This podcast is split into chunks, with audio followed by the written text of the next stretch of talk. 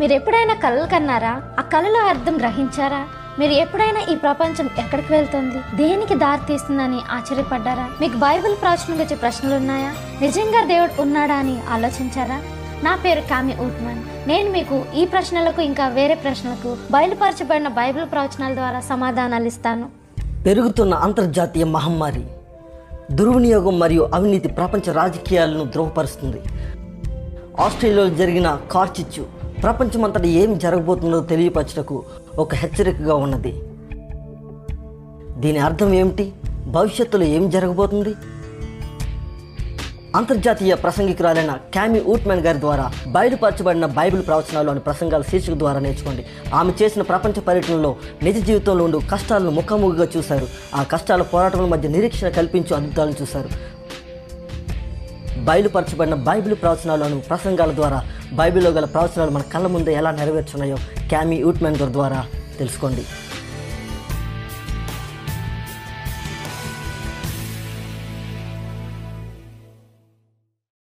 ప్రియ స్నేహితులారా మీకు శుభాకాంక్షలు. నా పేరు డాక్టర్ డ్యూన్ మ్యాకీ. నేను అడ్వెంటిస్ట్ వరల్డ్ రేడియో అధ్యక్షుడును మేము గత యాభై సంవత్సరాలుగా సుమారు వెయ్యి రేడియో స్టేషన్లో ప్రపంచవ్యాప్తంగా అంతర్జాతీయ వ్యవధిలో నూట ముప్పై భాషల్లో ప్రసారం చేస్తున్నాం. నేటి ప్రపంచంలో ఏం జరుగుతుందో మేము చూస్తున్నప్పుడు ఉత్తేజపరచబడుతూ మేము మీకోసం యూట్యూబ్లో ఒక ప్రత్యేక ప్రసారం ప్రారంభించాము.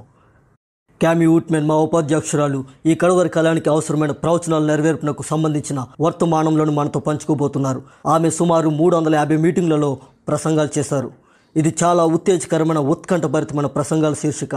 దయచేసి మీరు ఆమె ప్రసంగాలను తప్పక చూడవలసిందిగా కోరుచున్నాను. ఎందుకంటే యేసుక్రీస్తు రెండవసారి రావడానికి ముందు నెరవేరు ప్రవచనాలను అనగా మనం జీవిస్తున్న ఈ కాలం గుర్చిన ప్రవచనాలను బయలుపరచనై ఉన్నారు బయలుపరచబడిన బైబిల్ ప్రవచనాలకు స్వాగతం. నా పేరు కామి ఒట్మెన్ నేను అడ్వెంటిస్ట్ వరల్డ్ రేడియోలో ఉపాధ్యక్షురాలుగా పనిచేస్తున్నాను. నా పనిలో ఒక ముఖ్యమైన భాగం దేవుడు చేసిన అద్భుతాలను సాక్ష్యంగా చిత్రీకరించుట. ఇందులో ప్రపంచంలోని మారుమూల ప్రాంతాలు ప్రయాణిస్తూ యేసుక్రీస్తు వారి యొక్క రక్షణ శక్తితో జరుగుతున్న అద్భుత సాక్ష్యాలను పొందుపరచవలసి ఉంటుంది. ఎలా అంటే ఉత్తర కొరియా యొక్క డిఎంసీ సరిహద్దు వద్ద లేదా ఫిలిప్పీన్స్లో తిరుగుబాటు ఉగ్రవాదుల గుంపులతో ముఖాముఖి సమావేశం లేదా జాంబియాలో మరణశిక్ష విధింపబడ్డ ఖైదీలను సందర్శించడం. దేవుడు మన కాలంలో తాను అద్భుతమైన పనులు చేస్తానని ముందుగానే చెప్పారు. చెప్పినట్టుగానే చేస్తున్నారు కూడా. నేను ప్రతి రాత్రి నేను పొందుపరిచిన అద్భుతమైన వ్యక్తిగత సాక్ష్యాలను మీతో పంచుకోవడానికి ఎదురు చూస్తున్నాను వాటిలో దేనిని విడవకుండా మీరు తప్పక చూడవలసిందిగా కోరుచున్నాను. ఈ రోజు నుండి పద్నాలుగు రోజుల వరకు నేను మీతో నన్ను ఉత్తేజపరిచిన ఆశ్చర్యపరిచిన బైబిల్ విషయాలను పంచుకోబోతున్నాను. ఇదే అంశాలు లోకానుసారమైన నా జీవితాన్ని మార్చి యేసుక్రీస్తులో ఎదిగేలా చేసింది. ఈ వాక్యాన్ని పంచుకుంటకు నాకు దేవుడు ఒక ముఖ్య ఉద్దేశాన్ని ఇచ్చిన్నారు ఇప్పుడు మీకు ప్రశ్నలు ఉన్నట్లయితే మీరు ఎప్పుడైనా ఈ వీడియో క్రింద ఉన్న లింక్లో రాయవచ్చు అప్పుడు మీ ప్రశ్నలకు బైబిల్ నుండి సమాధానం ఇవ్వబడుతుంది. అలాగే మీకు ప్రార్థన అవసరత ఉంటే ఈ వీడియో క్రింద లింక్పై క్లిక్ చేయండి. మా బృందం మీకోసం ప్రార్థన చేస్తుంది. మీ అవసరతల కోసం ప్రార్థిస్తుంది. ఈ రాత్రి మనం బైబిల్ యొక్క అంచనాలు సత్యమైనవా లేక అసత్యమైనవా అను విషయాన్ని తెలుసుకోబోతున్నాం. దీనిని తెలుసుకుంటకు బైబిల్ను మాత్రమే మనతో మాట్లాడిద్దాం ఈ శీర్షిక యొక్క ముఖ్య ఉద్దేశం అది బైబిల్లో ఉంటే నేను నమ్ముతాను. బైబిల్తో వ్యతిరేకిస్తే అది నాకు సంబంధించినది కాదు. దీనివల్ల నాకు ప్రయోజనాలు ఏమిటి ఎందుకు నేను దీన్ని తెలుసుకుంటకు జాగ్రత్త తీసుకోవాలి అని ఇప్పుడు మీరు ఆశ్చర్యపడవచ్చు. ఈ బైబిల్లో ఉన్న సమాచారము మీ జీవితానికి అర్థాన్నిస్తుంది. మరియు ప్రస్తుతం మనమున్న ప్రపంచ పరిస్థితులను చూడండి. బైబిల్ భూమి యొక్క కాలక్రమం గురించి మనకు తెలియజేస్తుంది. ఇది భూమి ఎలా మొదలైందో ఎలా అంతం కాబోతుందో తెలియజేస్తుంది. ప్రజలు కడవరి కాలంలో భూమిపై జరగబో సంఘటనల గురించి హెచ్చరించబడాల్సిన అవసరం ఉంది. సాతాను యొక్క అనేక ఉచ్చుల గురించి మనం తెలుసుకోవాలి. దేవుడు మరియు సాతాను మధ్య ఉన్న యుద్ధాన్ని అర్థం చేసుకోవాలి. ఎందుకంటే మీ అంకితమైన ఆరాధనను దేవుడు మరియు సాతాను ఇద్దరూ కోరుకుంటున్నారు. ప్రస్తుతం మన ప్రపంచంలో ఉన్న పరిస్థితులలో సత్యమైన జవాబులను ఎక్కడ కనుగొనగలం? నిజమైన సమాధానాల కోసం మనం ఎక్కడికి వెళ్ళగలం? దేవుని కుమారుడైన యేసు ముందే బైబిల్ గ్రంథంలో హెచ్చరించారు. ఆయన వాక్యము మనకు అవసరమైన వాటిని గురించి వివరిస్తుంది. ఈ అంశాలు మనకు యేసు నిజంగా ఎవరు? మరియు అతను ఏమి బోధిస్తున్నారు అని విషయాలను బోధిస్తూ ఆయన అడుగుజాడలలో నడుచుటకు సహాయపడును. ఈ శీర్షిక ముగిసే సమయానికి మీ బైబిల్ నుండి మీ ప్రశ్నలకు అనగా ప్రకటన పదమూడవ అధ్యాయంలో మృగం ఎవరు? మృగం యొక్క ముద్ర అంటే ఏమిటి? ఆరు వందల అరవై ఆరు సంఖ్య నిజంగా బైబిల్లో ఉందా? అను ప్రశ్నలకు సమాధానాలు తెలుస్తాయి. పరలోకం వెళ్ళాలంటే మీరు ముద్రింపబడాలని బైబిల్ వివరిస్తుందని తెలుసా? బబులోను దేనిని సూచిస్తుందో మనం దానిలో భాగం కాకుండా ఉండుటకు ఎలా జాగ్రత్త పడాలి అనే విషయాలు నేర్చుకుంటాం. మీరు చనిపోయినప్పుడు ఏం జరుగుతుందని బైబిల్ వివరిస్తుంది? ఇది మీకు ఆశ్చర్యం కలిగించవచ్చు దేవుడు ప్రకటన గ్రంథంలో కడవరి కాలంలో శేషించిన వారి గుణలక్షణాలను దేవుని సంఘంను గూర్చి వివరిస్తున్నారని మీకు తెలుసా? వెయ్యేండ్ల పరిపాలనలో ఏమి జరుగుతుందని ప్రకటన గ్రంథం చెబుతుంది? ఈ వెయ్యేండ్ల కాలంలో మీరు ఎక్కడ ఉండాలన్నది ఎంచుకోవటానికి మీకు అవకాశం ఉందని మీకు తెలుసా? దేవుడు ప్రేమమాయుడైతే నిజంగా ప్రజలను అగ్నిలో యుగయుగములు కాల్చేస్తాడా? మనము బైబిల్ నరకం గురించి ఏం చెబుతుందో నేర్చుకుంటాం. ఇది మానవుని అవగాహనకు విభిన్నంగా ఉంటుంది. యేసు రెండవ రాకడను బైబిల్ ఎలా వివరిస్తుంది? మనము అబద్ధ క్రీస్తుల చేత మోసపోకూడదని యేసు చాలా స్పష్టంగా చాలా ఖచ్చితంగా ఉన్నారు. బైబిల్ మన చుట్టూ జరుగుతున్న అదృశ్య యుద్ధంపై అద్భుతమైన వివరణను అందిస్తుంది. మిత్రులారా నాతో ప్రార్థించండి. పరలోకమందున మా తండ్రి విశ్వమంతటికి నీవే రాజు మా హృదయాలకు కూడా నీవే రాజు. ప్రభువా మీరు నా హృదయాన్ని ఖాళీ చేసి మీ పరిశుద్ధాత్మతో నింపమని. మేము ఈ రాత్రి మీ వాక్యాన్ని అధ్యయనం చేచుండగా నా పెదవులను కేవలం నీ మాటలతో అభిషేకించమని అతి శ్రేష్టమైన యేసునామను ప్రార్థిస్తున్నాను. ఆమెన్. కాబట్టి మిత్రమా ఈ భూమిపై జరుగుచున్న కనిపించిన యుద్ధంను నీవు ఎలా గ్రహించగలవు? ఈ రాత్రి మన అంశం అంచనాలు. బైబిల్ యొక్క అంచనాలు నిజంగా నెరవేరనీయా లేదా? మరియు ఎందుకు మనం జాగ్రత్త వహించాలి అను అంశం గురించి నేర్చుకుందాం. ఎందుకంటే మీ వయసు మీ లింగము ఏదైనప్పటికీ మీరు ఈ గ్రహంపై ఎక్కడ నివసిస్తున్నా నీకు ఈ అంచనాలు సంబంధించినదై ఉన్నవి. కాబట్టి మనం ఎలా దీనికి సంబంధించిన వారం అవుతామో చూద్దాం. మన ప్రపంచాన్ని భూమిని మానవ జాతిని మన అందరి మన అందరి హృదయాలను శత్రువైన సాతాను వాడి వశం చేసుకోవడానికి ఆధిపత్యం కలిగి ఉండటానికి యుద్ధం చేస్తున్నాడు. వాడి వశం చేసుకోవడానికి ఆధిపత్యం కలిగి ఉండటానికి యుద్ధం చేస్తున్నాడు. అయితే ఇవన్నీ ఎలా జరిగాయి? చరిత్రలో జరిగిన దాన్ని బట్టి మనం చాలా సులభంగా ఏది సత్యమో ఏది అసత్యమో అర్థం చేసుకోగలం. ఈ దేవదూత కథ యొక్క ఇతిహాసం చెప్పాల్సిన అవసరం ఉంది. ఇది ఒక విశ్వ యుద్ధం మరియు విశ్వ రక్షణను గూర్చినది. ఇది విశ్వంలోనే పరలోకం అను ప్రదేశంలో అనగా దేవుని నివాసంలో ప్రారంభమైంది. దేవుడు దేవుడు ప్రేమమయడని చూడగలం. బైబిల్ అంతటా దేవుని ప్రేమను చూడగలం. దేవుని ప్రేమ యొక్క ప్రాముఖ్యతను ముందుగా మనలను స్వేచ్ఛతో సృష్టించిన రీతిని బట్టి కనుగొనగలం. దేవుడు ఒకనొక సమయంలో తన దేవదతులతో వారికి ఇవ్వబడిన స్వేచ్ఛా సంకల్పం గురించి వివరించి ఉండవచ్చు. దూతలతో ఇలా చెప్పి ఉండవచ్చు. ప్రారంభంలో నేను మానవుని సృష్టించడానికి ముందు నేను మీకు స్వేచ్ఛ ఇవ్వాలా? లేక మీ స్వేచ్ఛను నా ఆధీనంలో ఉంచాలని ఒక తీర్మానం తీసుకోవాల్సి వచ్చింది. నా ఆధీనంలో మిమ్మల్ని ఉంచినట్లయితే అనగా నేను స్వేచ్ఛ ఇవ్వకుండా ఉంటే మీరు నా పట్ల విధేయత కలిగి ఉంటారన్న హామీ ఉంటుంది. కానీ అది మీ అత్యంత విలువైన స్వేచ్ఛా సంకల్పం అను గొప్ప బహుమతిని నేను మీకు ఇవ్వగలిగిన బహుమతిని తీసివేస్తుంది. కాబట్టి నేను మీకు స్వేచ్ఛనిచ్చాను.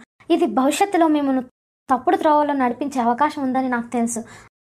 అయినా నేను మీ చేత స్వచ్ఛందంగా ప్రేమించబడాలని ఈ తీర్మానం తీసుకున్నాను. ఈ తీర్మానం తీసుకున్నాను. మనందరికీ తెలిసినట్లుగా మిత్రులారా దేవదూతలలో ఉన్నత స్థాయిలో ఉన్న లూసిఫర్ అనే దేవదూత దేవుని ప్రక్కన ఉన్న తన స్థానాన్ని విడిచిపెట్టి దేవదూతల మధ్య కలకలాన్ని తెచ్చాడు. లూసిఫర్ తన ఉన్నత స్థానం గూర్చి తలవంతులను బట్టి అందమును బట్టి అతని హృదయంలో గర్వించాడు. అసూయతో దేవుని సేవకుడిగా కాకుండా దేవుడిగా ఉండాలని కోరుకున్నాడు. నేను నేను అంటూ లూసిఫర్ చేసిన ప్రకటనలు చదువుదాం. యషయా పద్నాలుగవ అధ్యాయము పన్నెండు నుండి పద్నాలుగు వరకు చదువుదాం. తేజో నక్షత్రమా? వేకువ చుక్క. నీ వెట్లు ఆకాశం నుండి పడితివి. జనములను పడగొట్టిన నీవు నేలమట్టు వరకు ఎట్లు నరకబడితివి? నేను ఆకాశంలోకి ఎక్కిపోయేదను. దేవుని నక్షత్రములకు పైగా నా సింహాసనం హెచ్చించును ఉత్తర దిక్కునున్న సభా పర్వతము మీద కూర్చుందును. మేఘమండలము మీదకి ఎక్కుదును మహోన్నతునితో నన్ను సమానునిగా చేసుకుందునని నీవు మనసులో అనుకుంటేవి కదా సాతాను దేవుడిగా ఉండి దేవుని సింహాసనం నుండి తొలగించాలని మరియు విశ్వాన్ని పరిపాలించాలని కోరుకున్నాడు. కానీ అతను తన నిజ స్వరూపాన్ని రహస్యంగా ఉంచి దేవునికి గౌరవం ఇస్తున్నట్లు నటించాడు. అతను దేవదూతలకు వారి సొంత జ్ఞానం సరిపోతుందని వారు ఏం చేయాలో తెలుసుకుంటకు దేవుని చట్టాలు అవసరం లేదని అబద్ధం చెప్పాడు. అందుకు ఫలితంగా కొందరు దేవదూతలు దేవుని అనుమానించడం ప్రారంభించారు. మరియు లూసిఫర్ దేవుని కుమారుడైన యేసుకు విశ్వ నియంత్రణ కోసం సవాలు చేశాడు. లూసిఫర్ దేవునితో సమానంగా ఉండాలని కోరుకున్నాడు. ప్రకటన గ్రంథం పన్నెండో అధ్యాయము ఏడవ వచనంలో అంతటా పరలోకమందు యుద్ధము జరిగను. మూడవ వంతు దేవుని దూతలు లూసిఫర్ యొక్క తిరుగుబాటులో చేరి హింసాత్మకంగా పోరాడారు. విశ్వం అంతటా యుద్ధం వాటిల్లింది. చివరకు లూసిఫర్ మరియు అతనితో ఉన్న దేవదూతలు పరలోకం నుండి పడద్రోయబడ్డారు. వారు భూమి అను ఒక చిన్న గ్రహంలోకి వచ్చారు. మంచి చెడుల మధ్య గొప్ప యుద్ధం ప్రారంభమైనప్పటి నుండి బైబిల్ మనకు ఒక యోధుని వాగ్దానం చేస్తుంది. ఆయనే దేవుని కుమారుడైన యేసుక్రీస్తు. యేసుక్రీస్తు మనల్ని ఎంతగానో ప్రేమిస్తున్నాడు. ఆ ప్రేమతోనే ముందుగానే మనల్ని రక్షించడానికి ఒక ప్రణాళికను రూపొందించారు. ఆది కాండం నుండి ప్రకటన గ్రంథం వరకు ఉన్న వాక్యములు భూమి వివాదంలో ఉన్నదని మనకు చూపిస్తుంది. దేవుడు కోరుకుంటున్నారు. అలాగే సాతాను కూడా మనల్ని కోరుకుంటున్నట్లు బైబిల్ వివరిస్తుంది. మానవులమైన మనము ఈ భీకర యుద్ధాన్ని అర్థం చేసుకోవాలి. ఇది జీవమరణముల మధ్య పోరాటం స్నేహితులారా. బైబిల్ మొదటి వరుస నుండి కూడా విభాగాలను గురించి ఉన్నది.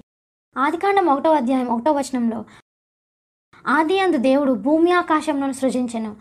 ఇది రెండు ప్రాంతాలు రెండు భూభాగాలను వివరిస్తుంది. ఒకటి ఆకాశము రెండవది భూమి.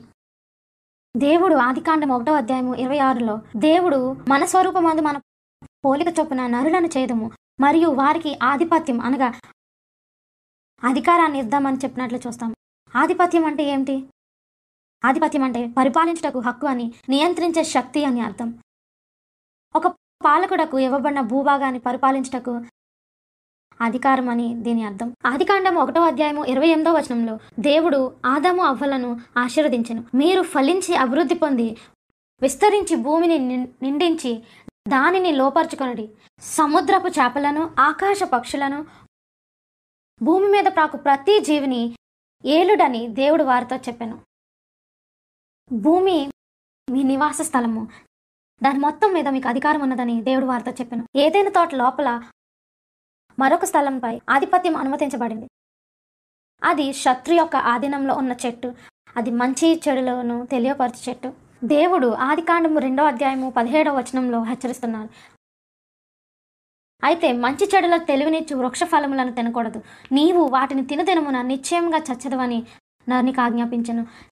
ఈ చెట్టు ఆదాము హవ్వలకు వారి స్వేచ్ఛా సంకల్పమును గుర్తు చేస్తుంది. దేవునికి విధేయత కలిగి ఉండాలో లేదో వారే ఎంచుకొంటకు స్వేచ్ఛా సంకల్పం కలిగి ఉన్నారు.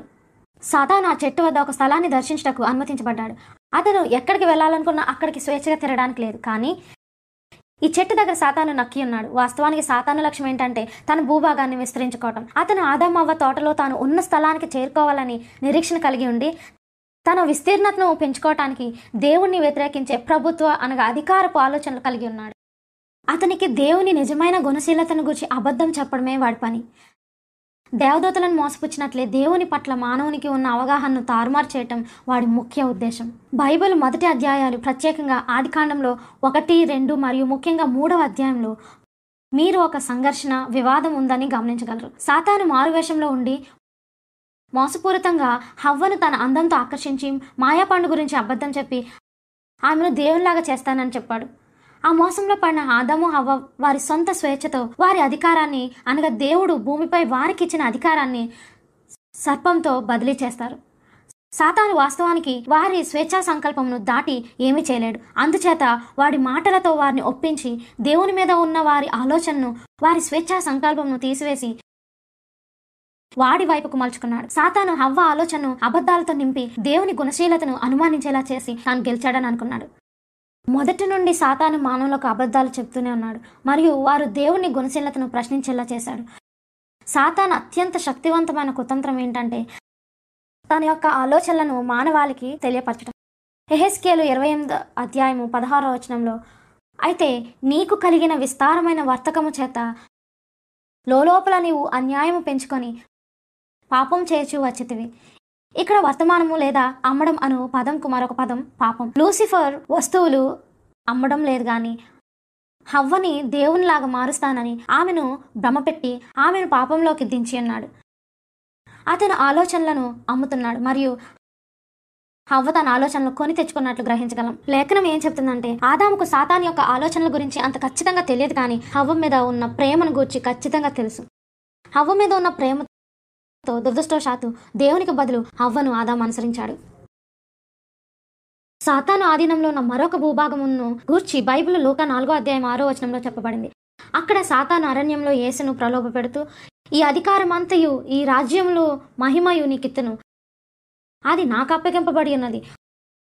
అదెవనికి నేను ఇయ్యగోరుదునో వానికిత్తును అని అన్నాడు. ఈ బైబిల్ వచనం చరిత్రలో జరిగిన కథనాన్ని వెలికితీస్తుంది. సాతాన్ ఇలా మాట్లాడుతూ గతంలో వాడికి ఎవరో అధికారాన్ని ఇచ్చినట్టు వ్యాఖ్యానించాడు. ఏసు సాతానుతో వివాదంకు దిగలేదని గమనించగలం.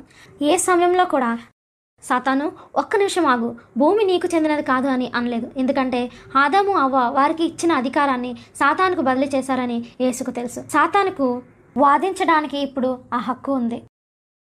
యేసు మరియు పౌలు సాతాన్ యొక్క స్థితిని గుర్తించడం ఇక్కడ చూడగలం. ఇప్పుడు ఈ లోకాధికారి బయటకు త్రోసివేయబడును. యేసు శత్రువైన సాతానును అధిగమించే ప్రక్రియలో ఉన్నాడని ప్రస్తావిస్తున్నాడు. యేసువాడిని ఈ లోకాధికారి అని రెండో కొరిందేలకు రాసిన పత్రికలో సంబోధిస్తున్నారు.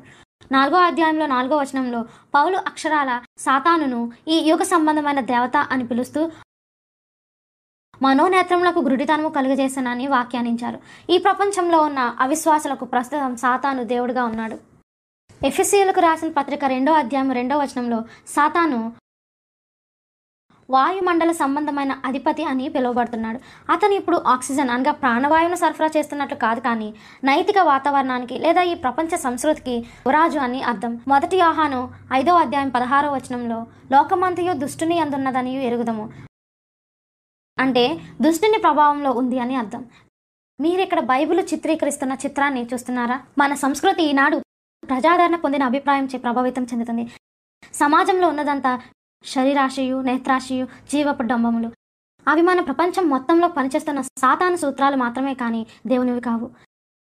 ఇప్పుడు ఇక్కడ ఒక ఆసక్తికరమైన విషయం ఉంది. అదే కనిపించని యుద్ధము. యోబు ఒకటో అధ్యాయము ఒకటో వశంలో ఊజు దేశమందు యోబు అని ఒక మనుషుడు ఉండెను అతడు యథార్థవస్తనుడును న్యాయవంతుడునై దేవుని యందు భయభక్తులు కలిగి చెడుతనం విసర్జించిన వాడు అని చెప్పబడింది. తర్వాత క్రింది ఆరో వచనంలో దేవదూతలు ఏహోవ సన్నిధిని నిలుచుటకై వచ్చిన దినమొకటి తటస్థించెను ఆ దినమున అపవాది వాడు వారితో కలిసి వచ్చెను. ఈ వచనం ఒక సంస్థను సూచిస్తుంది.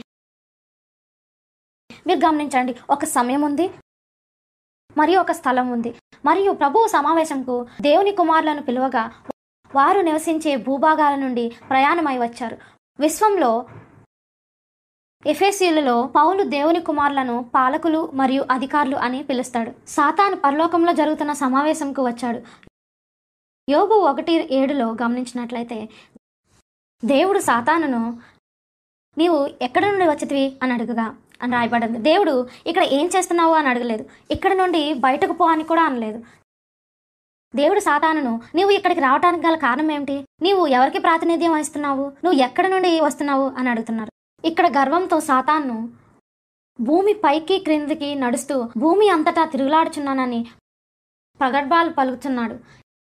ఇక్కడ సాతాను దేవుని సృష్టించిన విశ్వంలో భూమిని మానవాళిని తన సొత్తుగా వ్యాఖ్యానించాడు. సాతాను ఈ సమావేశంలో ఇక్కడ ఉండటానికి నాకు హక్కు ఉందని ఆరోపించాడు. ఇతర ప్రపంచాల నుండి అధికారం కలిగిన అధికారులు రాగలిగినప్పుడు నాకు అధికారం కలిగిన గ్రహం తరపున నేను రావడానికి హక్కు ఉన్నదని అన్నాడు. ఎనిమిదవ వచనంలో దేవుడు ఎలా జవాబిచ్చారో చూడండి. సాతాను భూమి నీ అధికారంలో ఉందని అనుకుంటున్నావా?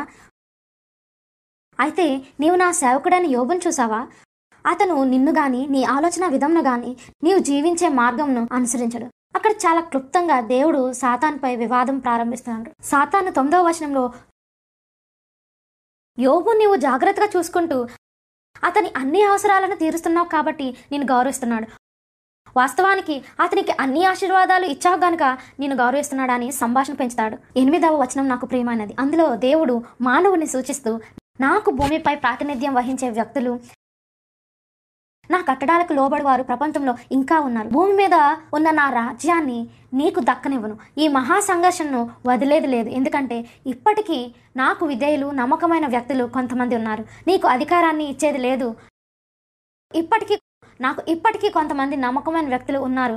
వారిలో యోబు ఒకడు. యోబు నా మనిషి అని దేవుడు అంటున్నారు. అయితే యోబు ఒకటో అధ్యాయము పదో వచనంలో సాతాను నీవు అతనికిని అతని ఇంటి వారికిని అతనికి కలిగిన సమస్తమునకును చుట్టూ కంచె వేసితివి కదా నీవు అతని చేతి పనిని దీవించుచుండట చేత అతని ఆస్తి దేశంలో బహుగా విస్తరించినది అని ఆరోపించాడు. ఇప్పుడు యోబు చుట్టూ ఉన్న కంచె అంటే అర్థమేమిటి? ఇది ఒక తోట లేదా పొదల? సమాధానం కీర్తన ముప్పై నాలుగో అధ్యాయము ఏడులో ఉంది. ఇది నా అభిమాన వచనం. ఏహోవ ఎందు భయభక్తులు గల వారి చుట్టూ ఆయన దూత కావలి ఉండి వారిని రక్షించను. కంచె అనగా దేవుని నమ్మకమైన అనుచరుల చుట్టూ ఉన్న దేవదూతలు. సాతాను దేవుణ్ణి నీ కంచెను తొలగించు అప్పుడు నేను యోగు వద్దకు వెళ్తాను. అతను ఇకపై నేను సేవించడాని అన్నాడు. అయితే యోవుకు ఈ రక్షణ కంచె ఎందుకుంది? యోవుకు దేవుని రక్షణ కోసం మానవులు దేవుణ్ణి అడగాలని దేవుడు రక్షించగలడు అన్న రహస్యం తెలుసు. నా స్నేహితులారా ఇది దైవంకు మానవాళికి మధ్య ఉన్న ఒప్పందం. ప్రార్థనను ఒక యుద్ధంగా పరిగణించండి. రక్షణ కొరకై తోటి సైనికులను మీరు పిలుస్తారు. ఇది విశ్వంలో ఉన్న కట్టడ. మనము రక్షణ పొందాలంటే దానికోసం అడగాలి. యోగు ఒకటో అధ్యాయము పదకొండవ వచనంలో సాతాను దేవుని నిందించాడు. నీవు ఇప్పుడు నీ చేయి చాపి అతనికి కలిగిన సమస్తమును మొత్తినెడల. అతడు నీ ముఖము ఎదుటనే దూషించి నిన్ను విడిచిపోవునని యహోవాతో అనగా ఇప్పుడు దీనిని జాగ్రత్తగా పరిగణించండి. వాస్తవానికి యోబు దేవుణ్ణి శపించినట్లయితే దేవుడు అతన్ని రక్షించలేడు. యోబు ఆ విధంగా శపించినట్లయితే సాతాన్ అధికారంలోకి వెళ్ళిపోయేవాడు. కానీ యోబు ఏహోవ నామం నాకు స్థుతి కలుగును గాక అని చెబుతూనే ఉన్నాడు. అలాగే దేవుని మనిషిగా మిగిలిపోయాడు. ఇటువంటి యుద్ధాలు తరచుగా జరుగుతాయి. సాతాను ప్రజలను పీడిస్తున్నాడు. మరియు దేవుని ప్రశంసించే బదులు వారు దేవుణ్ణి శపిస్తారు. ప్రజలు దీనిని గ్రహించుకుంటే దేవుని ఉనికిని పోగొట్టుకుంటారు. సాతానికి వ్యతిరేకంగా పాపికి ఉన్న ఏకైక పరిహారం ప్రార్థన. ప్రార్థన అనేది యుద్ధచర్య అయినప్పటికీ ఆశ్చర్యం ఏమంటే చాలామంది ప్రార్థన చేయటం మర్చిపోతున్నారు. ఇది సాతానుకు ఒక ఆయుధంగా ఉంది. మనకు కొన్ని ఉత్తేజకరమైన వార్తలున్నాయి. ఆది కాండంలో మూడవ అధ్యాయము పదిహేనవ వచనంలో మనకు సూచన ఇవ్వబడింది. దేవుడు మనకు ఒక ఒక మార్గాన్ని వాగ్దానం చేశారని ఒక అంచనా ఉంది. ఒక రక్షకుడు మనకు ఉన్నాడని చెబుతూ ఒక యోధుడను మనకు వాగ్దానం చేశాడు. దేవుడు ఆదాము హవ్వలను వినికిడి విని సాతానుతో నీకును స్త్రీకిని నీ సంతానమునకును ఆమె సంతానమునకును వైరము కలుగజేసేదను. అది నిన్ను తల మీద కొట్టును నీవు దాన్ని మడిమ మీద కొట్టుదు అని చెప్పాను. ఈ వచనంలో దేవుడు స్త్రీని విమోచిస్తున్నాడు. దీని తరువాత వాక్యంలో స్త్రీని సంఘంతో పోలుస్తున్నారు. దేవుడు సాతాన్తో సాతాను నువ్వు ఆదాము హవ్వల నుండి భూమి తీసుకున్నావు. కానీ నేను ఈ లోకమునకు స్త్రీ గర్భం ద్వారా ఒక రక్షకుని పంపబోతున్నాను. ఆయన యోధుడిగా ఉండబోతున్నాడు. ఆయన నిన్ను సంహరిస్తాడు. నీ తలను చితగొట్టున నీవు మాత్రం నీవు మాత్రం ఆయనను కేవలం గాయపరచగలవు. వాస్తవానికి సాతాను ఈ సూచనను నిరోధించడానికి సిద్ధంగా ఉన్నాడు. మీరు వాడి మెడ మీద ఉన్న జుట్టు నిటారుగా నిలబడి ఉన్నట్టు ఊహించవచ్చు. నిజంగా? సరే ఆట మొదలు పెడదాం అని చెప్పి ఉండవచ్చు. ఎందుకంటే సాతాను అప్పటికే పరలోకంలో ఉన్న మూడవ వంతు దేవదూతలను వాడి అబద్ధాలతో గెలిచాడని మనం గుర్తుంచుకోవాలి. ఈ సంఘర్షణకు సాతాను అతని అవకాశాల గురించి సంతోషించి ఉండవచ్చు. కానీ సాతానుకు ఏం జరుగుతుందో తెలియదు. సాతాను యుద్- యుద్ధం అవుతుందని ఊహించాడు. కానీ దేవుడు గెలవబోయేది సాతాను ఎంతమాత్రమూ ఊహించలేనిది. సాతానుకు జరగబోయేది తెలిసే అవకాశం ఎంత మాత్రము లేదు. సాతానుకు ఎవరో వచ్చి అతని తల చితగొడతారని చెప్పబడింది. దేవుడే మానవుడిగా వస్తాడని నిన్ను చితుగగొట్టేది నేనే అని ప్రభువు సాతాన్తో చెప్పలేదు. ప్రతి ఒక్కరి హృదయంలో మంచి చెడుల మధ్య యుద్ధం జరుగుతుంది. దీని అర్థం ఏమిటంటే మీకు నాకు తెలుసుకోవాలని ఇష్టం ఉన్నా లేకున్నా నా స్నేహితులారా మన మనసులో బైబిల్ విలువైనదని నమ్మి విశ్వసించదగినదని గుర్తించాలి. బైబిల్లో ఒక ముఖ్యమైన కీలకమైన కథ దానియలు రెండవ అధ్యాయంలో కనుగొనబడింది. అందులో నెబుకద్ నెజరు రాజుకు ఒక కళ వచ్చింది. ఇక్కడ దానియేలు గ్రంథంలో దేవుడు మనకు మానవుల కాల పట్టికను ఇచ్చారు. భూమి యొక్క భూభాగాలను లేదా రాజ్యాలను అందులో వివరించారు. దేవుడు ఎవరు అనే ప్రశ్న లేకుండా ఆదియు అంతమును గూర్చి దేవుడు ప్రకటించారు. దేవుడు యశా నలభై ఎనిమిదిలో ఏం చెబుతున్నాడో చూడండి. తొమ్మిది పది వచనాలు. నేనే దేవుడను నాలాంటి వాడు ఎ- మరెవ్వరునూ లేడు. ఆది నుండి గతకాలము నుండి జరగనున్న సంగతులను నేను మాత్రమే చెప్పగలను. దేవుడు తాను ఆది నుండి కాలాంతం వరకు జరగబో వాటిని ముందుగానే బయలుపరుస్తానని వాగ్దానం చేశారు. కాబట్టి మనం ఊహించాల్సిన అవసరం లేదు. దానియేలు రెండో అధ్యాయం ఎందుకు ప్రాముఖ్యం? దానియల్ గ్రంథం వేల సంవత్సరాల క్రితం రాయబడినప్పటికీ నేటి ప్రపంచం కోసం ఇది కీలక సమాచారంతో నిండి ఉంది. ప్రవక్త అయినటువంటి దానియలు ప్రపంచ చరిత్రను రూపుదిద్దిన రాజ్యాలను గూర్చి దేవుని ద్వారా తెలుసుకున్నాడు. ఈ చిన్న ప్రవచనం దానియల్ గ్రంథము మరియు ప్రకటన గ్రంథంలో ఉన్న క్లిష్టమైన ప్రవచనాలను అర్థం చేసుకుంటకు మనకు సహాయపడుతుంది. మంచి చెడుల మధ్య ఉన్న మహా గొప్ప సంఘర్షణను ఈ గ్రంథములు వివరిస్తాయి. కాబట్టి మన ధ్యానంను క్రీస్తు పూర్వం ఆరు వందల సంవత్సరాల వైపుకి త్రిప్పుదాం అనగా క్రీస్తుకు ఆరు వందల సంవత్సరాల ముందుకు. భూమి మీద ఉన్న బబులోను అను గొప్ప నగరంలో ఉన్న పురాతన రాజ్యభవనానికి మనం వెళ్దాం. మనం వెళ్దాం. అది మెరిసే బంగారంతో తయారు చేయబడింది. ఒకరోజు రాత్రివేళ నెబుకడ్నెజర్ రాజు తన రాజమంచం మీద నిద్రించుచుండగా ఒక గొప్ప కళ వచ్చింది. అకస్మాత్తుగా అతను మేల్కొని చాలా భయపడ్డాడు. ఆ కళ కొద్ది క్షణాల ముందే వచ్చినప్పటికీ రాజు కళను గుర్తుంచుకోలేకపోయాడు. ఆ కళ అసాధారణమైనదని అతనికి తెలుసు. నిజానికి అది దేవుడు ఇచ్చిన ప్రవచనాత్మకమైన కళ రెండు వేల ఐదు వందల సంవత్సరాల్లో జరగబో భవిష్కాల పట్టికను ముందుగానే దేవుడు ఆ కళ ద్వారా బయలుపరిచారు. దానియలు రెండో అధ్యాయము ఒకటో వచనంలో నెబుకద్నజరు తన ఏలుబడి అందు రెండవ సంవత్సరమున కలలు కనెను. అందును గురించి ఆయన మనసు కలతపడగా ఆయనకు నిద్ర పట్టుకుండెను. రాజు ఆందోళన మరియు చాలా కలవరపడినట్టు మనం చూడగలం. రాజు తన జ్ఞానులను శకునగాండ్రను గారడీ విద్య గల వారిని మాంత్రికులను కల్తీయులను రాజభవనానికి పిలిచాడు. ఇప్పుడు మీరు ఆలోచిస్తుండవచ్చు ఎంత ప్రాముఖ్యమైనది ఈ కళ అని. ఇక్కడ ఒక వ్యక్తికి ఒక కళ వచ్చింది. అందుకు మాంత్రికులను పిలుస్తాడా? పురాతన రోజుల్లో రాజులు అదే చేశారు. వారిని తెలివైన వ్యక్తులుగా పరిగణించేవారు. ఈ వర్గాలలో ప్రతి ఒక్కరికి ఒక్కొక్క ప్రత్యేక పని కలిగి ఉండేది. శకునగాండ్రు మంత్రాలు చదివేవాడు మాంత్రికుడు లోతైన క్షుద్రవాది.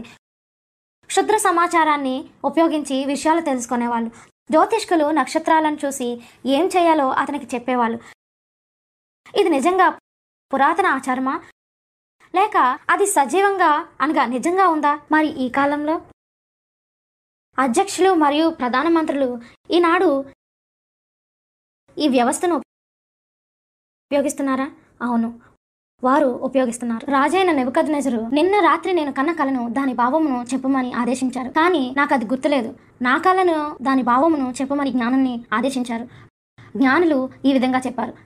దానియలు రెండో అధ్యాయం నాలుగో వచనంలో వారి జవాబు కనిపిస్తుంది. రాజు చిరకాలం జీవించిన కాక తమరి దాసులకు కల సెలవీయుడి. మేము దాని భావమును తెలియజేశాము ఓహో రాజు కలత చెందాడు. నేను ఏం కలగన్నానో నాకు తెలియదని మీకు అర్థం కావట్లేదా? దేవుడు రహస్యంగా తన మనసు నుండి ఆ కళను తీసివేశాడు. కాబట్టి దానియలు రెండో అధ్యాయము తొమ్మిదో వచనంలో రాజు కళను నాకు చెప్పుడి. అప్పుడు దాని భావం తెలియజేయటకు మీకు సామర్థ్యం కలదని నేను తెలుసుకుందును అని చెప్పారు. మరో మాటలో చెప్పాలంటే మీరు తెలియని దాన్ని తెలిసినట్లు నటించవద్దు. మీరు భవిష్యత్తును చూడవలసి ఉన్నారు. ఇప్పుడు నాకు నేను కలగన్న దాన్ని చెప్పి నిరూపించండి. అని రాజు అనగా అప్పుడు పదకొండవ వచనంలో కల్దీయులు వీరు సమూహంలో ఉన్న వారందరిలో ఉన్నత విద్యావంతులు మేధావులు. వారు తమ నిరసనను రాజుకు తెలిపారు. రాజు అడిగినది చెప్పగలవాడు భూమిపై ఎవడునూ లేడు. ఇది సత్యం అని చెప్పారు. నకిలీ సమాచారం ఇచ్చివారిని బయటపెట్టుటకు దేవుడే రాజు మనసు నుండి ఈ కళను తొలగించాడు. పరలోకపు దేవుడు మాత్రమే రాజు తన పడక గదిలో కలగన్న దాన్ని వెల్లడించగలరు. ఆయన మాత్రమే ఖచ్చితంగా భవిష్యత్తును బయలుపరచగలరు. రాజు జ్ఞానులందరినీ చంపండి అని జారీ చేసిన ఆజ్ఞ యొక్క వార్త దానియలకు చేరింది. మీరు ఇక్కడ గమనించగలరు. దానియలు ఒక మానసిక వైద్యుడు కాదు. కానీ రాజు జ్ఞానుల్లో ఒకడు. ఎందుకు చంపబడాలి? అని దానియాలు అడిగినప్పుడు ఉరి శిక్షకుడు అతనికి రాజు కళ యొక్క కథను చెప్పాడు. దానియేలు రాజు ముందుకు వెళ్ళడానికి అనుమతి లభించింది. దానియేలు రాజుతో రాజా నాకు సమయం ఇవ్వండి. నన్ను ప్రార్థన చేసి పరలోకపు దేవుడిని అడగడానికి వెళ్ళనివ్వండి. పరలోకపు దేవుడు నాకు మీరు మీ పడక గదిలో కన్న కలను బయలుపరుస్తారు. అప్పుడు నేను తిరిగి వచ్చి మీ కళను వివరిస్తానని అన్నాడు. దానియాలు ప్రార్థించగా దేవుడు కళను దాని భావమును తన సేవకుడైన దానియాలకు వెల్లడించారు. మిత్రులారా దేవుని రహస్యాలను ప్రార్థన చేసే స్త్రీ పురుషులకు వివరించబడినట్టు మనం గ్రహించగలం. దానియేలు రెండవ అధ్యాయము ఇరవై మూడవ వచనంలో మా పితరుల దేవ నీవు వివేకమును బలమును నాకు అనుగ్రహించి ఉన్నావు. మేము అడిగిన ఈ సంగతి ఇప్పుడు నాకు తెలియజేసి ఉన్నావు గనక నేను నిన్ను స్తుతించుచు గనపరచుచున్నాను అని ప్రార్థించి దానియేలు రాజు ముందుకు వెళ్ళి అవును ఏ వివేకవంతులు జ్యోతిష్కుడు మాంత్రికుడు ఈ కళను చెప్పలేరు అని చెబుతూ ఇరవై ఎనిమిదవ వచనంలో అయితే మర్మములను బయలుపరచగల దేవుడు ఒకడు పరలోకమందున్నాడు. అంత్యదినముల యందు కలుగబో దాన్ని ఆయన రాజగు నెబుకద్ నజరు నాకు తెలియజేసిన అని అన్నాడు నేను దానియేలును అభినందిస్తున్నాను. ఎందుకంటే అతను ఘనత తీసుకోకుండా ఘనత అంతా దేవునికి ఇచ్చారు ఇది ఎంతో ప్రాముఖ్యమైనది. ఈ భూమి మీద రెండు మత వ్యవస్థలు ఉన్నాయని గ్రహించగలం. ప్రస్తుతం ఒక వ్యవస్థ మనిషి కేంద్రీకృతమై ఉన్నది. మరొకటి దేవుడు కేంద్రీకృతమై ఉన్నది. మరియు ఈ వ్యవస్థలు భూమి మీద ప్రతి వ్యక్తికి ఉన్న యుద్ధము. ఈరోజు మానవ కేంద్రీకృతమైన మతంకు ఎవరు ఉత్తరవాదిగా ఉన్నారో ఈ శీర్షిక ద్వారా తెలిస్తే మీరు ఆశ్చర్యపోతారు. స్నేహితులారా ఇప్పుడు తిరిగి ధాన్యాల గ్రంథం చూద్దాం. రెండవ అధ్యాయం ఇరవై ఒకటవ వచనంలో దేవుడు రాజులను త్రోసివేయచు నియమించుచు ఉన్నాడు అని ఉంది. నాకు ఇది ప్రేమగా ఉంది. రాజులు రాజ్యాలు ఎలా వస్తాయో ఎలా అంతరిస్తాయో అన్నది ఒక కథ వల్లే ఉంది. ఈ ప్రవచనం మనలను కాలక్రమేణాకు తీసుకువెళ్తుంది. అనగా దానియాలు కాలం నుండి బబులోను మాదియా గ్రీస్ మరియు రోమా దేశాలకు ప్రస్తుతం విభజింపబడిన ఐరోపా యొక్క సామ్రాజ్యంకు కూడా తీసుకువెళ్తుంది. కాబట్టి దానియాలు రెండవ అధ్యాయంలో భవిష్యత్తులో అని దానియాలకు చెప్పినట్లు మనమున్న కాలం కోసమే ఈ అధ్యాయం ఇవ్వబడింది స్నేహితులారా. ముప్పై ఒకటో వచనంలో రాజా తాము చూచిచుండగా బ్రహ్మాండమగు ఒక ప్రతిమ కనబడును కదా. ఈ గొప్ప ప్రతిమ మహాప్రకాశమును భయంకరమునైన రూపమును గలదై తమరి ఎదుట నిలిచెను. తరువాత ఇలా చెబుతుంది.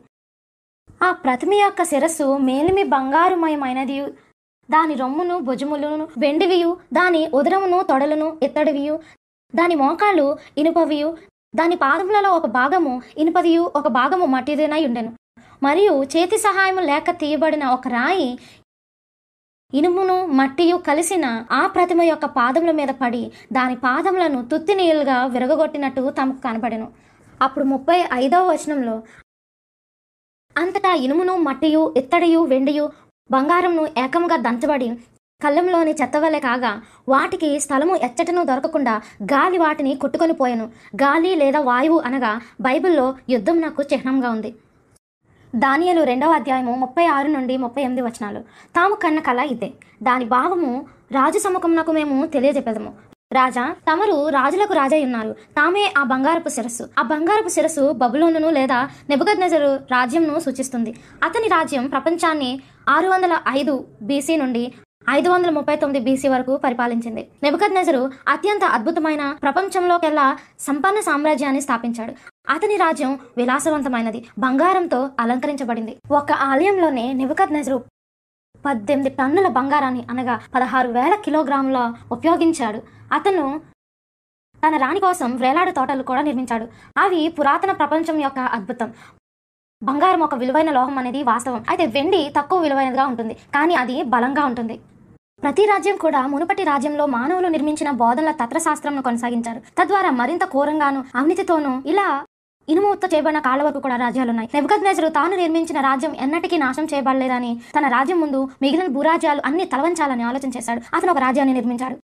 దానియేలు రాజు వైపు చూసి మీ రాజ్యం కనుమరుగవుతుంది అని అన్నప్పుడు రాజు గర్వంగా హో ఎప్పటికీ జరగదు అని అన్నాడు. అతను మొదట తనను తాను తగ్గించుకున్నాడు. కానీ తర్వాత అతను తన హృదయాన్ని కఠినపరుచుకున్నాడు. తనలో తాను బబులోను శాశ్వతంగా నిలిచి ఉంటుంది అని ఆలోచించుకున్నాడు. నేను రాజుల రాజును ధిక్కరిస్తాను. నా బంగారు రాజ్యం ఎప్పటికీ నాశనం చేయకూడదు. ఎప్పటికీ వెండిలాగా కానీ ఎత్తడిగా కానీ ఇనుముగా కానీ లేదా బంకమట్టిగా అవ్వకూడదు. నేనే ఒక విగ్రహాన్ని తల నుండి పాదం వరకు బంగారంతో నిర్మిస్తాను అని అనుకున్నాడు. ఇక్కడ నెబుకద్నేజరు ఏమంటున్నాడంటే అతను పరలోకపు దేవుణ్ణి ధిక్కరించాడు. అతను దేవా నేను నిన్ను వ్యతిరేకిస్తున్నాను. నేను నా రాజ్యాన్ని స్థాపిస్తాను. నీవు దాన్ని నాశనం చేయలేవు. ఈనాడు అదే రీతిగా దేవుని రాజ్యానికి వ్యతిరేకంగా ఏదైనా ఒక అధికారం ఉండే అవకాశం ఉందా? అవును మనం సరిగ్గా అదే చూస్తున్నాం. ఇది బాధాకరమైన విషయం కానీ వాస్తవం. చింతించకండి కానీ వేచి ఉండండి. ఎందుకంటే నిన్ను రక్షించడానికి దేవునికి ఒక ప్రణాళిక ఉంది. దానియాల ప్రవచనం దానియల్ రెండో అధ్యాయం ముప్పై రెండో వచనంలో కొనసాగుతుంది. బబులోను రాజ్యం తర్వాత మరొక రాజ్యం అనగా దాని ఛాతీ మరియు చేతులు వెండిలా ఉన్నట్టు చెప్పబడిన రాజ్యం తలెత్తుతున్నట్లు చూడగలం. మాదియా పార్షికులు బబులోనియలను ఓడించారు. మీరు ప్రపంచం యొక్క అర్థం గురించి ఊహించాల్సిన అవసరం లేదు. దానియేలు రెండవ అధ్యాయం ముప్పై తొమ్మిదవ వచనంను చదివితే చాలు. తాము చనిపోయిన తర్వాత తమరి రాజ్యం కంటే తక్కువైన రాజ్యం ఒకటి లేచును అని బైబిల్ ప్రవచనం. బబులోను రాజ్యం ఎల్లప్పుడూ నిలిచి ఉండదు అని ప్రవచించింది. మరో రాజ్యం తలెత్తుతుంది. ఇది ఎలా జరిగిందో చరిత్ర తెలుపుతుంది. దానియేలు ఐదో అధ్యాయంలో రాజైన బెల్షజరు నిబద్నెజరు రాజు యొక్క మనవడు తాగి తన ప్రభువులలో వెయ్యి మందికి మద్యపానమునకై విందు నిర్వహించాడు. వారు తాగుచు సంగీతం వినుచుండగా విలాసవంతమైన దుస్తులు ధరించిన వారి మహిళల దగ్గరకు పొడవాటి అంగీలు వేసుకున్న పురుషులు వచ్చారు. తాగిన మైకంలో ఉన్న వారి మధ్యలో మంత్రమగ్ధులమైన సంగీతము వ్యభిచారము అనైతికత వెలువ అవుతుండగా బెల్షజరు విందుకు దేవుడు అంతరాయం కలిగించారు. మానవ హస్తపు వ్రేళ్ళు కనబడి గోడపై ఈ పదాలు రాసింది. మెనే అంటే అంటే దేవుడు నీ ప్రభుత్వ విషయంలో లెక్క చూసి దాన్ని ముగించాను. టెకెల్ టెకెల్ అనగా ఆయన నిన్ను త్రాసులో తోచగా నీవు తక్కువగా కనబడుతుంది ఊ అనగా అరబిక్ భాషలో మరియు అని అర్థం. ఫెరేస్ అనగా మీ రాజ్యం విభజింపబడి మాదీలకును పారసీలకును ఇవ్వబడును. దానియలు వ్యాఖ్యానాన్ని బబులోను గూర్చిన ఏదైనా మంచి చరిత్ర పుస్తకం ద్వారా తెలుసుకోవచ్చు. మాదీయ పారసీక ఉమ్మడి రాజ్యానికి అధిపతిగా ఉన్న కోరేష్ నాయకత్వంలో గర్వంతో ఉన్న బబులోను రాజ్యం పడద్రోయబడింది. దానియలు మాత్రమే కాదు కానీ నిజానికి దేవుడు సుమారు నూట యాభై సంవత్సరాల ముందే కోరేష్ పేరును ప్రస్తావించారు. అతను పుట్టక ముందే అద్భుతంగా బయలుపరిచారు చూడండి. చూడండి. దీన్ని యషయా ప్రవక్త క్రీస్తు పూర్వము ఆరు వందల ఎనభైలో రాసిన యషయా నలభై ఐదవ అధ్యాయము ఒకటో వచనంలో చెప్పబడుతుంది. తన పక్షమున జనములను జయించుటకు నేను అతని కుడి చేతిని పడగొట్టి ఉన్నాను. నేను రాజుల నడికట్లను విప్పెదను. ద్వారములు అతని ఎదుట వేయబడకుండా తలుపులు తీసేదనని ఏహోవా తాను అభిషేకించిన కోరేష్ గురించి సెలవిస్తున్నాడు ఇక్కడ గమనిస్తే మిత్రులారా ఏం జరిగిందో అర్థమవుతుంది. అతని సైనికులు యూఫ్రటిస్ నదిని మళ్ళించడానికి కాలువలు త్రవ్వి ఎండబెట్టి బబులోని గోడల క్రింద కవాతు అనగా మార్చ్ చేసుకుంటూ వారు తెరిచిన ద్వారంలో గుండా నగరంలోకి ప్రవేశించారు. బైబిలు సాధారణ పుస్తకం కాదు. మీరు నేను దేవుని వాక్యాన్ని తెరిచినప్పుడు మనము సజీవమైన దేవుని వాక్యాన్ని తెరుస్తున్నాము. దాని ప్రవచనాలు సత్యమైనవి. తర్వాత దానియాలు రెండో అధ్యాయం ముప్పై తొమ్మిదో వచనంలో అటు తర్వాత లోకమంతా ఏలునట్టి మూడవ రాజ్యం ఒకటి లేచును. అది ఇత్తడి వంటి దగును. గొప్ప రాజైన అలెగ్జాండర్ అతని సైన్యాలను ఇత్తడి కవచాలతో నడిపించాడు. మీరు వెళ్ళడానికి వీలుంటే ఈనాడు అక్రోపోలిస్ మ్యూజియం అది గ్రీస్లోని ఏథెన్స్లో ఉన్నది. దీనిని దర్శిస్తే ఈ మూడవ దేశం ఇత్తడిని పోలి ఉందని చెప్పటకు గల కారణాలు చూడగలం. అక్కడ మీరు పురాతన సైనికులు గ్రీస్ అభివృద్ధితో సాధించిన యుద్ధ వస్త్రములను చూడగలం. అవి అలెగ్జాండర్ ది గ్రేట్ జ్ఞానంతో చేసినవి. అతని సైన్యం నైపుణ్యత కలిగి గ్రీసు దేశం తెలిసిన ప్రపంచ దేశాలను మెరుపు వేగంతో జయించింది. అతను అతిపెద్ద సామ్రాజ్యంను సంపాదించాడు. ముప్పై రెండు సంవత్సరాల వయసులోనే అలెగ్జాండర్ దీన్ని సాధించాడు. మరికొందరికైతే జీవితకాలం పట్టింది. ప్రపంచ ఆధిపత్యాన్ని సాధించిన తర్వాత తాను చిన్న వయసులోనే మరణించాడు. ఇది తన క్రియలకు ప్రతిఫలం అని భావించబడింది. బబులోను మాదియా పార్షిక గ్రీసు. అయితే గ్రీసు ప్రపంచాన్ని శాశ్వతంగా పాలిస్తుందా? హ్మ్. దానియేలు రెండు నలభైలో పిమ్మట నాలుగవ రాజ్యం ఒకటి లేచును. అది ఇనుము వలె బలంగా ఉండును. గొప్ప ఆంగ్ల చరిత్రకారుడు ఎడ్వర్డ్ గిబ్బన్ క్రైస్తవుడు లేదా ఒక బైబిల్ నమ్మిన విశ్వాస కాకపోయినా రోమా సామ్రాజ్యం పతనమైనప్పుడు ఒక వాక్యం రాశాడు. బంగారం వెండి లేదా ఇత్తడితో చిత్రీకరింపబడిన వారి రాజ్యాలు రాజులు వరుసగా రోమా యొక్క ఇనుప రాచరికం ద్వారా విచ్ఛిన్నమయ్యారు అని రాశారు.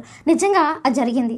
రోమా ప్రపంచంపై క్రీస్తు పూర్వం నూట అరవై ఎనిమిది నుండి క్రీస్తు శకం నాలుగు వందల డెబ్బై ఆరు వరకు ఆధిపత్యం చేసింది. రోమా కాలంలోనే యేసు శిశువుగా జన్మించాడు. యోసేపు మరియా అణచివేస్తున్న రోమా సామ్రాజ్యం నుండి ఐగుప్తుకు పారిపోయారు. యేసు రోమా గవర్నర్ చేత ప్రయత్నింపబడి రోమా సైనికులచే సిలువ వేయబడ్డారు ఐదు వందల సంవత్సరాలకు పైగా రోమా ప్రపంచంలో అతిపెద్ద సామ్రాజ్యంగా కనిపించకనే అతిపెద్దదిగా ఉంది. అయితే బైబిల్ ఏమి అంచనా వేసింది? దానియేలు రెండు నలభై ఒకటిలో పాదములను వ్రేళ్ళను కొంత మట్టుకును కుమారి మట్టిదిగాను కొంత మట్టునకు ఇనుపదిగానున్నట్లు తమరికి కనబడను గనుక ఆ రాజ్యంలో భేదములుండును. బైబిలు రోమా తర్వాత ఐదవ పాలక సామ్రాజ్యం వస్తుందని చెప్పలేదు. విభజింపబడిన సామ్రాజ్యాన్ని బయలుపరిచింది. రోమా సామ్రాజ్యం తర్వాత ప్రపంచాన్ని ఏలుటకు మరో ఏకైక రాజ్యం రాదు. అయితే ఇనుము బురదతో కలిసి ఉన్నట్టు కనబడిన గనుక విభజింపబడ్డ రోమా సామ్రాజ్య విభాగాలను సూచిస్తున్నాయి. ఐరోపా ఎలా విభజింపబడుతుందని బైబిల్ ప్రవచించినదో అలాగే విభజింపబడింది. దానియాలు రెండో అధ్యాయం నలభై మూడవ ఇలా ప్రకటిస్తుంది.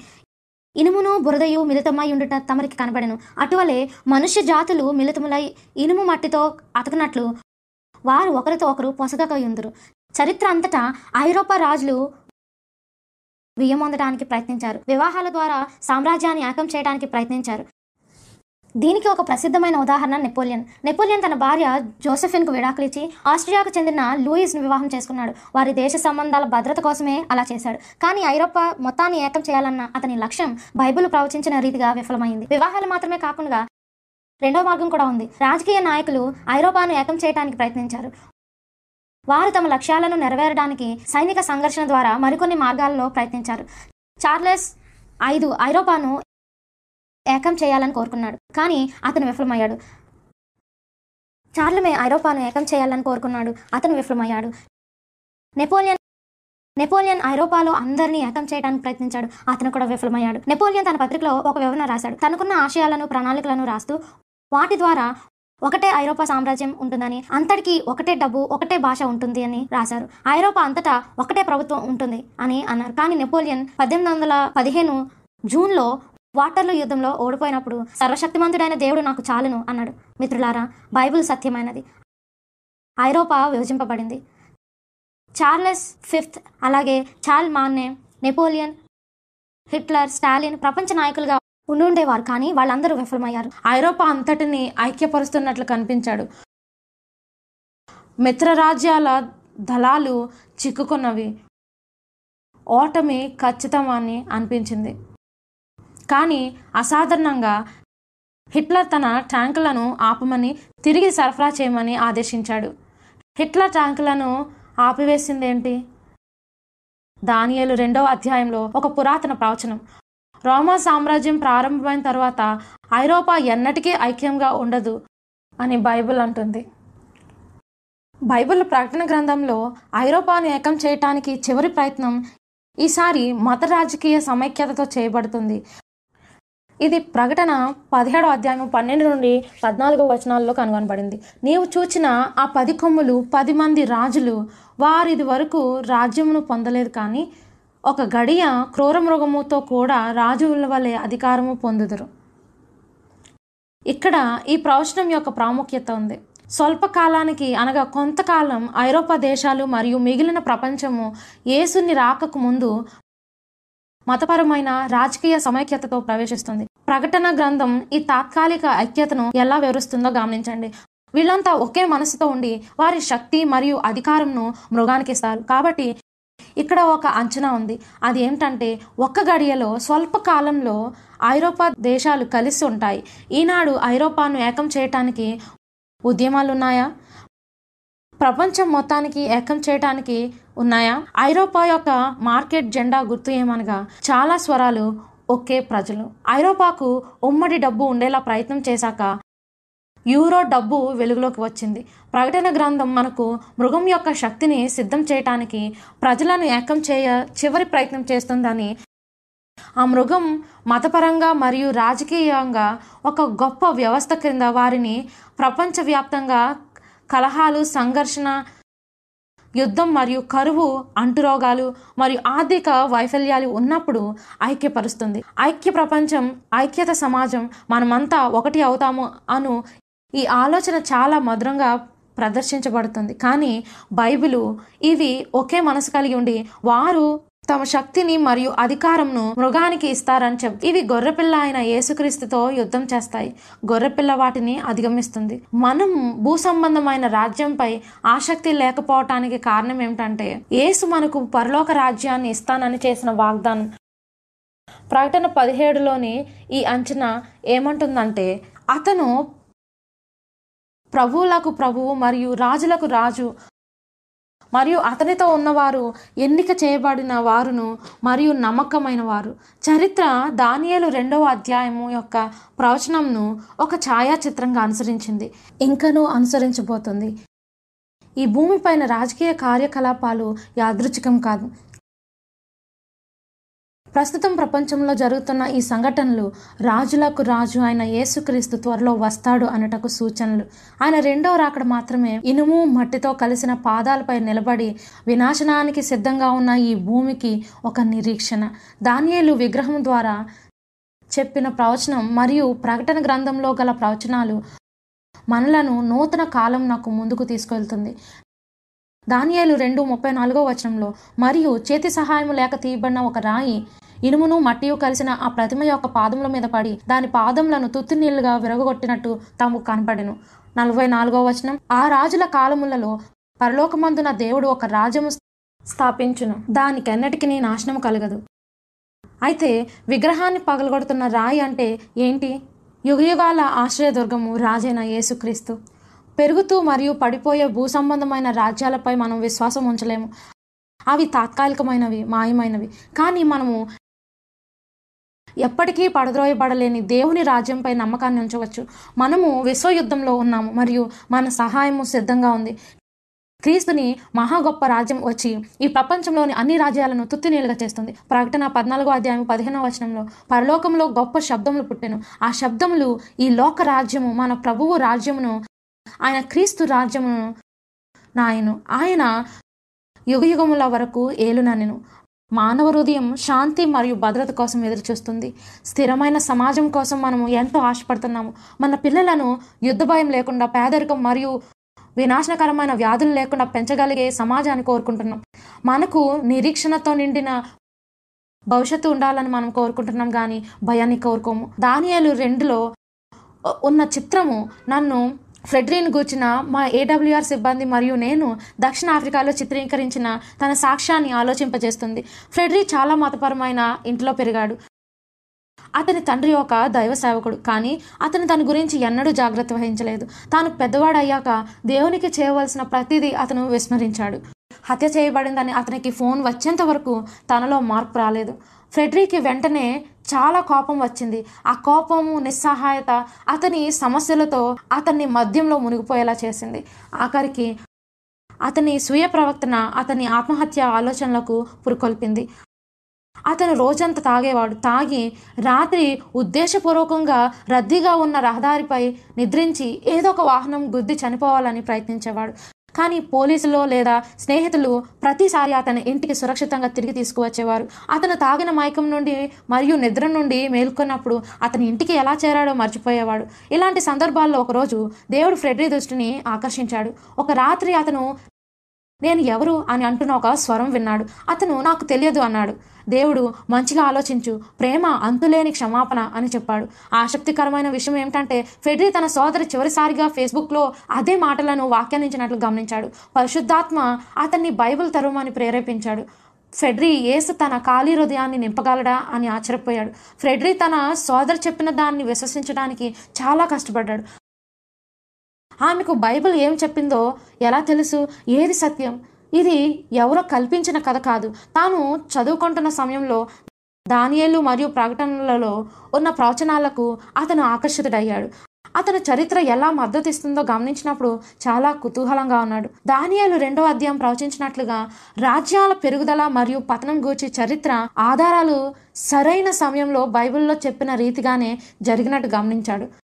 ఫెడ్రీకి బైబిల్ బోధించిన దాన్ని నమ్మడానికి నమ్మకం కలిగింది. అతను ఇప్పుడు ఇతరులకు బైబిల్ బోధించడానికి అంకిత భావంతో ఉన్నాడు. అతను దానియలు రెండో అధ్యాయంతో ప్రారంభిస్తాడు. ఎందుకంటే అది బైబిలు ప్రామాణికమైనది నమ్మదగినది అని రుజువు చేస్తుంది. చరిత్రతో అనుసంధానం కలిగి ఉన్నది. ఎందుకంటే చరిత్ర తిరస్కరించలేనిది. మనము ఈ రాత్రి నశిస్తున్న ప్రపంచంలో జీవిస్తున్నాం కానీ మనకు ప్రపంచం సమాధానాలు ఇవ్వలేదు కానీ బైబిల్ ఇవ్వగలదు. మరియు మనం చూసినట్లుగా మనం చదివిన విగ్రహము ప్రకారంగా మనం కాలు ఉన్న కాలంలో జీవిస్తున్నాము. చేతి సహాయం లేక తీయబడిన ఆ రాయి పాదం మీద పడి దాని పాదములను తుత్తినీళ్ళుగా విరగొట్టడానికి మరెంతో కాలం లేదు. అది భూరాజ్యాల అధికారాలన్నిటినీ శాశ్వతంగా నాశనం చేస్తుంది. యేసు తన రాజ్యాన్ని స్థాపించడానికి రానయ్యన్నారు నేను అక్కడ ఖచ్చితంగా ఉండాలనుకుంటున్నాను. నీకు ఉండాలని ఉందా అప్పటి వరకు ఈ ప్రపంచంలో ఉన్న ప్రతిదీ తలక్రిందులుగా ఉండగా ప్రభువ మీకు వందనాలు. నశిస్తున్న ఈ ప్రపంచం మీ చేత తిరిగి బాగుపడనయ్యింది ఈ భూమిపై ఏది కూడా యేసును ఆశ్చర్యపరచడానికి గురి చేయలేదు. ఆయనకు ప్రతిదీ తెలుసు.